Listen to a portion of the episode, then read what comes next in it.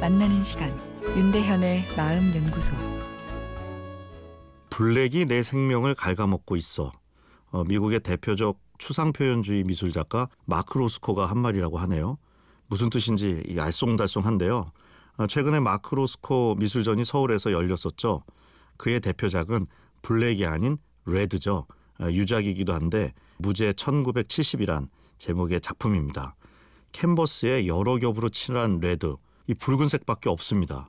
그 그림을 본 순간 와 그냥 빨간색만 칠한 것 같은데 이 그림이 이렇게 유명하고 비싸단 말이야? 뭐 이런 생각이 전혀 들지 않았다고는 못하겠습니다. 하지만 계속 보니 무언가 심장을 뛰게 하는 묘한 느낌을 받았습니다. 마크로스코는 이 빨간 그림을 그리고 자신의 생을 아깝게도 스스로 마감했죠.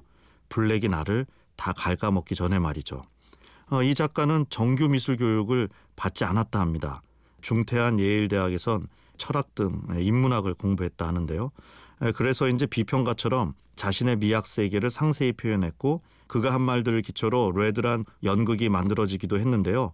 작가의 상상력이 아닌 마크 로스코의 실제 한 말을 토대로 한 것이라 그 연극을 보다 보면 로스코를 실제 만나는 느낌을 가질 수 있습니다.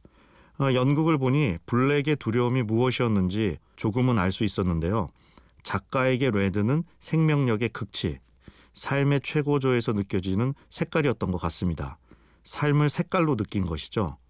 거기에 비해 블랙은 말 그대로 블랙홀처럼 내 생명력인 레드를 빨아들이는 색깔인 거죠. 내 삶의 절정이 시들어가는 느낌이라고 할까요? 어, 당시 미국은 추상주의에 이어 앤디 워홀의 이 팝아트가 뜨고 있었는데요. 이 연극을 보면 팝아트에 대한 경멸과 더불어 자신의 레드를 바라보던 대중을 빼앗아간 이 앤디 워홀에 대한 질투가 드러납니다. 대중을 의식하지 않는 순수 미술을 추구한다고 해도 결국 문화 콘텐츠는 누군가가 바라봐 줄 때 가치가 있는 것이기에 그 딜레마에 빠져버린 것이죠. 아마도 그 느낌이 블랙이 나를 갉아먹는다 뭐 이런 느낌을 주지 않았나 싶은데요. 창조적 천재성을 가진 작가들의 삶을 보면 상당한 감정의 진폭이 보입니다.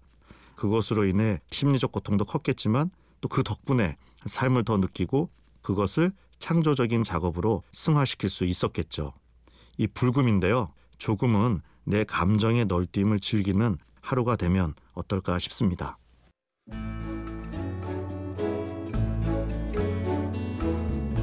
윤대현의 마음연구소 지금까지 정신건강의학과 전문의 윤대현 교수였습니다.